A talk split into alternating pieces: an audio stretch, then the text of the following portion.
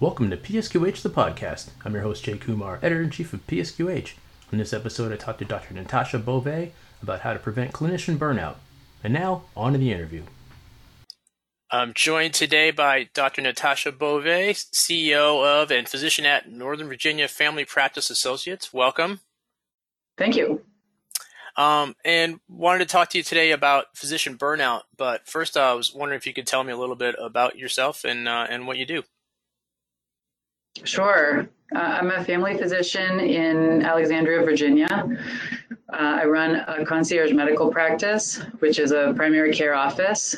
Um, and we have been here for 30 years. Uh, and we are, we've been growing a lot, especially since the pandemic. So let's talk about burnout. Um, how big of a problem is physician burnout right now? It's a giant, huge problem it's a crisis big enough to really shut healthcare down. Not just physician burnout, but nursing burnout, healthcare provider burnout, administrator burnout. And this was happening before the pandemic. Uh, you know, I mean, we you know certainly wrote plenty of articles about it. Uh, you know, obviously, uh, you know, it's been kind of in the works for for years, right? Absolutely, sure. It's. I mean, I think being overworked is something that not not not every profession suffers from, but but many service professions do suffer from, and uh, and healthcare is right up at the top. What are some of the factors that kind of uh, have led to this problem?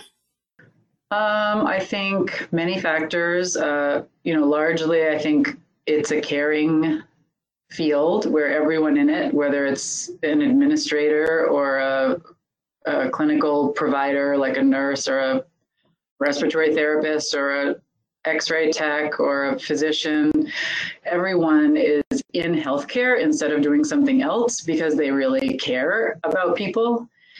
And they and they really want to help on an individual level make a contribution. And so i think one thing that leads to burnout is just that it's there's always something more to do. And there's and it's very hard to set a, a clear delineation like when is it good to stop? Because if i stop i'm not helping somebody. But like when is that okay for me and for my family? And i think the lines are so easy to blur. And what are some of the systemic sort of factors that that play into it as well uh, just from you know, the healthcare uh, system in general and, and kind of you know what's sort of driving burnout on that end? Um, well probably lack of staff and uh, low numbers of people in in training that have the right licenses to do the work. Um, and then you know for those who are well trained if people are unhappy and they leave early they leave the profession early they they or they stop seeing patients or doing clinical care then there's there's just less of that available to go around. Um, and organizations are largely focused on getting things done. And that's really good because there's so many patients who need care but it's it's it's not good in the long term because then if our organizations are not caring for our people then those people no longer want to be in those organizations Right. And it, it becomes a less appealing place to spend your life and career. Uh, and, and obviously, you know, the last two plus years have been crazy because of the pandemic. How did that exacerbate the problem of burnout? Um, well, we just did a really interesting interview with a with a palliative care physician who was talking about how you know, on a normal normal day in a normal life, she would be caring for people who were at the end of their life, and she would have meaningful interactions with those people, and and kind of death is a part of her life, and the the, the speed with which that was happening and the volume was just so hard to process and digest. Um, and the the lack of knowledge, we didn't have something to do for these patients for the first year of the pandemic. Um, and now we have preventive vaccines and we have treatment medications. And so it's a very, very different feeling to treat COVID now than it was in the first two years. Um, and and then obviously, uh, you know, you mentioned earlier people are leaving the profession. Um, you know that it seems like that sort of has been accelerated by the pandemic as well. Just you know because of the uh, sort of onslaught of what they had to deal with. Um, you know, that must be difficult both for you know the people leaving the profession, but also the people who are still in the profession have to kind of pick up the slack. You know, how are how are mm-hmm. uh, you guys dealing with that? Yeah, well, Jay, you probably already know this, but there were 24,000 doctors' offices that closed during the pandemic. Mm-hmm. Um, and so it did leave those offices that are still standing with a lot more people to take care of. Um, so the yeah, so the numbers are bad. What was the second part of your question? Well, I guess just sort of you know the, what was it? What did it mean to the people who were kind of still, you know, still working in his, in the profession? So you kind of, I think you covered that. Mm-hmm. But um, so, how can a strong practice culture uh, mitigate burnout? I think the, I think it starts with the the most basic of kind of human interaction fundamentals, and that we're all looking to be understood and to be seen in our work. And we need to also be able to risk having challenging conversations with one another with one another. But if we're not if we're in a state where we're so busy that we don't have time to talk to each other or if we're working with difficult problems that may not have easy or, or good answers and we don't cultivate the skills on how to really speak honestly with one another, including holding opposite opinions on the table at the same time, then we don't really have a chance to create the kind of gel that is going to undergird a system that has to support a lot of other people. So I think if we if we just focus on being busy and getting the work done, seeing the patients, answering the phone calls, checking the labs, looking things up in a book, it doesn't help keep the the gel of the organization running together and so it doesn't function as a, a unit that can really come together to to help people feel cared for and if people don't feel cared for even if they're getting technically care their outcomes are not as good Mm-hmm. Their diabetes isn't as well treated. Their um, post-surgical outcomes are worse. Their pain scales are higher. Their anxiety is much worse. And so we have to really come together as an organization in a way that supports compassion. Absolutely. And what are some uh, some ways to build a strong practice culture that, that you've uh, seen and that you've, I assume, done in your practice? We're doing something very, very hopeful to me right now, which is we're using some of the research that was done by um, Bob Kegan and Lisa Lahey at the Harvard School of Education. And it is, the, the work is called Immunity to Change. Mm-hmm. And it's, it's a system of understanding a project at work and understanding each person's orientation toward that project. But by utilizing a structure that they have researched and created, it helps us kind of take ownership about the things that we can change ourselves. Um, and so we've just begun some pilot work in the last two years, working with small groups of people within our office, where we are utilizing the science of that um, I, guess it's team building, it's honesty building, and it's it's really helps people move along in the um, on on a continuum of continuing to develop their brain and continuing to uh, uh, develop their ability to think about problems in a complex way. Um, and and it is something that can be utilized at all levels of training. Mm-hmm. So we are not only focusing on the top three leaders in the organization, for example. We're, we're focusing on everyone slowly, those who are willing, uh, to, to gradually implement that work. And, and what it has begun to do, it, so far, it has, I think, begun to do two things. Number one, it really helps us create a flatter organization because in doing in the doing of that work, we recognize the humanness in each other in a in a much more everyday and and very related way. So it's easier for us to have conversations where one pushes back on another because we we trust each other more. So number one, we have a flatter organization as a result of that. And number two, what I'm beginning to realize is that instead of being an organization of doers where we are just all constantly trying to check off all the boxes, get the whole list done, you know, clear off our inbox and go home. I, I think everyone who's been working in that science has begun to take on the development of others. And so, whether that means that I'm answering the phone and there's a process that needs to be worked on, and I can work with the other people that answer the phone to develop ourselves and each other so that it works better. And we don't have to go to the higher up to figure it out, but we can work on it ourselves because we, we're trusting each other enough to have a conversation about what can work. Or whether that's me learning how to run a better meeting and not blaming it on anyone else that my meeting didn't go well, but really looking at what I can do to change the culture of that meeting. Um, we we all take on a different level of responsibility about how we approach our work. Are you starting to see this happen in other uh, other practices as well, or is this kind of becoming widespread?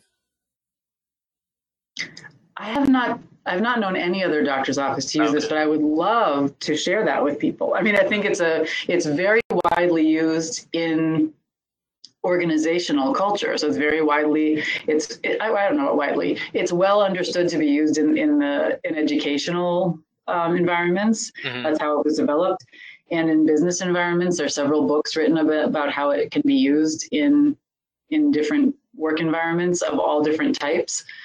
Um, I feel that something that is not always done well in healthcare is is working on these really slow slow to build skills within our own our own selves and our own staff so not just like me working on my staff but me working on myself mm-hmm. and everyone working on themselves i feel like if, if healthcare did that our sense of empowerment on an individual level would be so much greater that the whole organization could rise to a new level of capacity.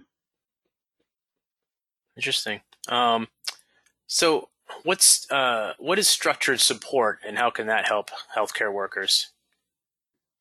Um, to me, a structured support starts with creating an environment on on very small in very small groups where people learn to be honest with each other. Because support starts with just like what am i struggling with? And if if everyone is too ashamed of not knowing something to be able to even admit that they're struggling with anything then it's very hard to implement something that can be supportive. So um, we've come at this a few different ways and whenever we get it wrong we go back and look at okay what went wrong there? Why isn't this working? And it it winds up boiling down to fundamental trust um, and also fundamental skill building like just sitting around and all loving each other doesn't quite work if people are not really learning how to take risks in communication and being willing to to say how you know to say what's impacting them what doesn't work in their work environment or what they're carrying from home. They can't quite process anything at work today because the, the, the burden they're carrying from home is too huge. Um, so i would say trust and skill building learning how to realize that it, that letting something slide under the rug doesn't ever wind up benefiting us in the long run. And I imagine that people just have a lot a lot of things going on at home and you know in their lives, especially the last two years. Uh, so that must you know kind of bubble into their their work lives. You know, I mean, it can only it's only natural that you're affected by that kind of stuff. So um, I imagine it's just been much more of a challenge to to sort of you know deal with that and do your job at the same time. Yeah, you know, I think that the pandemic highlighted for many people how much we're carrying at home. But I I doubt that the pandemic itself changed the level of complexity of that so drastically. I think that what's really changed for us is our willingness to realize it. Mm-hmm. That at any at any given time, if we really know what's happening for people, more than half of the people in our organization are deeply involved in caring for other people in their lives in a not just in a peripheral way but in a very very everyday emotionally demanding physically demanding kind of a way. And i think being able to recognize that and like let other people just know that that's what's going on at home changes our ability to be present at work um, so, what can leaders do uh, to help prevent burnout among their, you know, workers? well, I guess one thing we can do is um, try to take care of ourselves. You know, like we we have to kind of set set some examples about what's good care. What what is good human care? How do we care for each other? How do we find the time to do what we're telling everyone else to do. I think healthcare leaders are in no better shape than anyone else in healthcare, you know, in terms of um, sleeping enough, exercising enough, eating the right food. Um, and I'm guilty of this completely myself. I, you know, after about 10 years in healthcare, my very loving husband very gently said, you know, how can you be a doctor, Natasha, if you're not going to the gym? Like if you never exercise. And of course he's right. How can I be talking to people about going to the gym and or exercising or walking, whatever they're doing themselves when I'm too busy with my four kids and my own work that I'm not ever doing that myself. And I, I think I'm still learning how to make a commitment to doing something uh, healthy in that direction. So it's kind of setting a setting a good example and and doing you know helping yourself out, and then you can sort of help others. Yeah, and encouraging people to be working on wherever they want to need to be working on to, to get what they need for help. You know, maybe that's um, spending less time in their traffic commute, or maybe it's having a more honest conversation with their partner at home, or maybe it's um, not keeping the snacks in our drawers that we all shouldn't be eating any, any of those things, or, or just turning off the TV and going to bed at a reasonable hour so we feel better and more present, more capable of being here. Um, one of the issues that seems to be coming up again and again is uh, workforce retention. And, you know, we mentioned people are leaving the, prof- the profession, but also um, what can be done to encourage more young people to go into healthcare, you know, especially seeing, you know, the, the statistics about people leaving the profession. Uh, how can we kind of encourage, uh, you know, new caregivers to, uh, you know, to join the profession? Yeah, I mean, people leaving leaving healthcare is is that's where we started this conversation, right? We started with saying, you know, people are leaving healthcare in droves, and part of the problem is that that means that there's just fewer people around to do the work that's that's needed. Um, so, and how do we? So, how do we prevent people from leaving or encourage people to stay? And then, how do we use use that to show younger people when they're going into the work that they can do it. Um, I think a lot of it is being able to talk to those younger people about how they think they have to work and really allowing them to create a different narrative about how they they have to work and saying okay there's not only one way to go into healthcare um, you can go into healthcare with some guidelines and parameters that really still allow you to have some sanity and there's not only one way to do that. Um, so how, how would that be for certain people with with um, hospital-based jobs? Maybe it means a fewer number of shifts, or for people in public health, um, maybe you know I've been in public health, and it's there's so much to Im- improve and work on there. Um, a lot of it, I think the healthiness of the organization at the organizational level really, really matters. So recognizing and being willing to step into um, conversations where the leadership is is struggling and needs needs extra support. We all have to like take on a level of responsibility of what we can, how we can, how we can cultivate communication, cultivate other people to be able to problem solve. Um, and with younger, yeah, with younger students, I think sometimes it's um, the development of business skills. Maybe people could feel more empowered if they knew how to run their own practices. But people largely coming out of medical school now, I think uh, higher than 70% are planning to be employed physicians. Mm-hmm. And so maybe that's fine. And maybe there's maybe there's other freedom associated with other skill building that could help them create the way that they could live more fully in healthcare. And I guess these are things that you know have to start changing in residencies and in you know nursing school and medical school, um, as well as in the professions, just sort of to you know.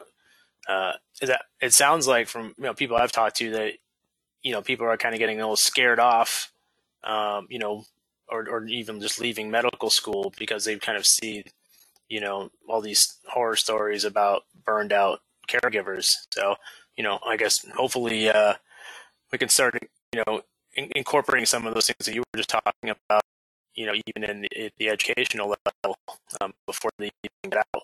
Uh, Is that true? Because I thought that last year and the year before, the record there were record numbers of medical students applying to medical school. Oh, I'd heard the opposite that um, that they're you know that people are either. I mean, I don't have any statistics to back it up, but I have anecdotally I've talked to to nurses who have said that you know it's kind of going in the other direction. But I, I guess we'll have to see over the next couple of years uh, who comes out and where they end up. But uh, I, I mean, uh, are you uh, optimistic about sort of you know the next generation of uh, of caregivers coming out and kind of you know sort of turning this around? I think what what leads me what leaves me with some optimism is that there's so much more um, regular conversation about mental health mm-hmm. and about and about creating the kind of balance that we need to create from the beginning. And I think this conversation about burnout is common right now. But 20 years ago when I was in school, it was less common. It actually it was it was in a different phase of its own evolution because when I went to residency was the a series of three years where they were implementing um, state by state restrictions on the number of hours that residents were allowed to work.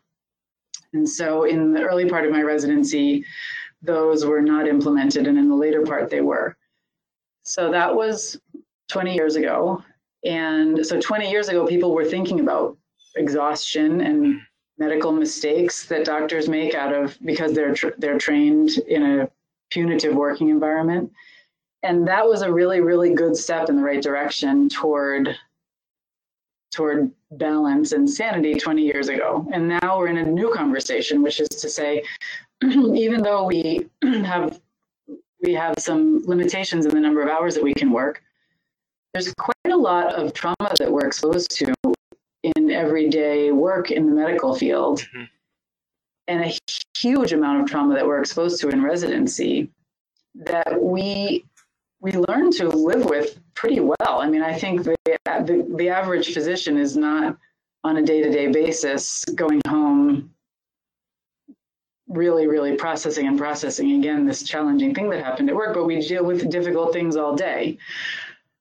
But I do believe that on a on a on a in a conversation which could allow for a little bit more exploration, the um, the lack of ability to process all of that, or the and the the absence of the kind of concomitant attention to that in residency training leaves us feeling like that's really normal, or that we shouldn't need to go deeper.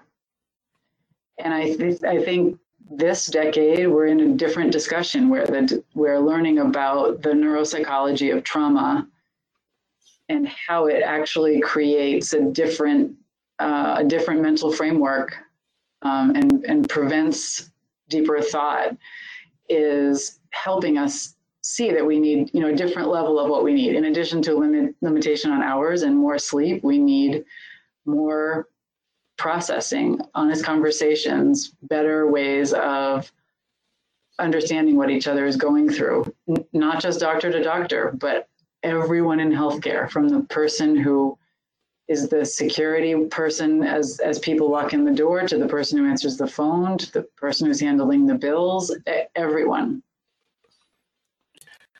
Well hopefully you know uh, it sounds like we're we're making incremental changes in, in the right direction so that's a good thing. Uh, dr mm-hmm. bove i want to thank you so much for joining me today. It's been great. Thanks jay for having me. All right that wraps up episode 54 of PSQH the podcast. Thanks for listening, and I hope to join me next time. You can find more information about the show and listen on demand episodes at psqh.com. You can subscribe to the show on SoundCloud, Apple Podcasts, Google Play, or Spotify. Thanks again, and stay safe.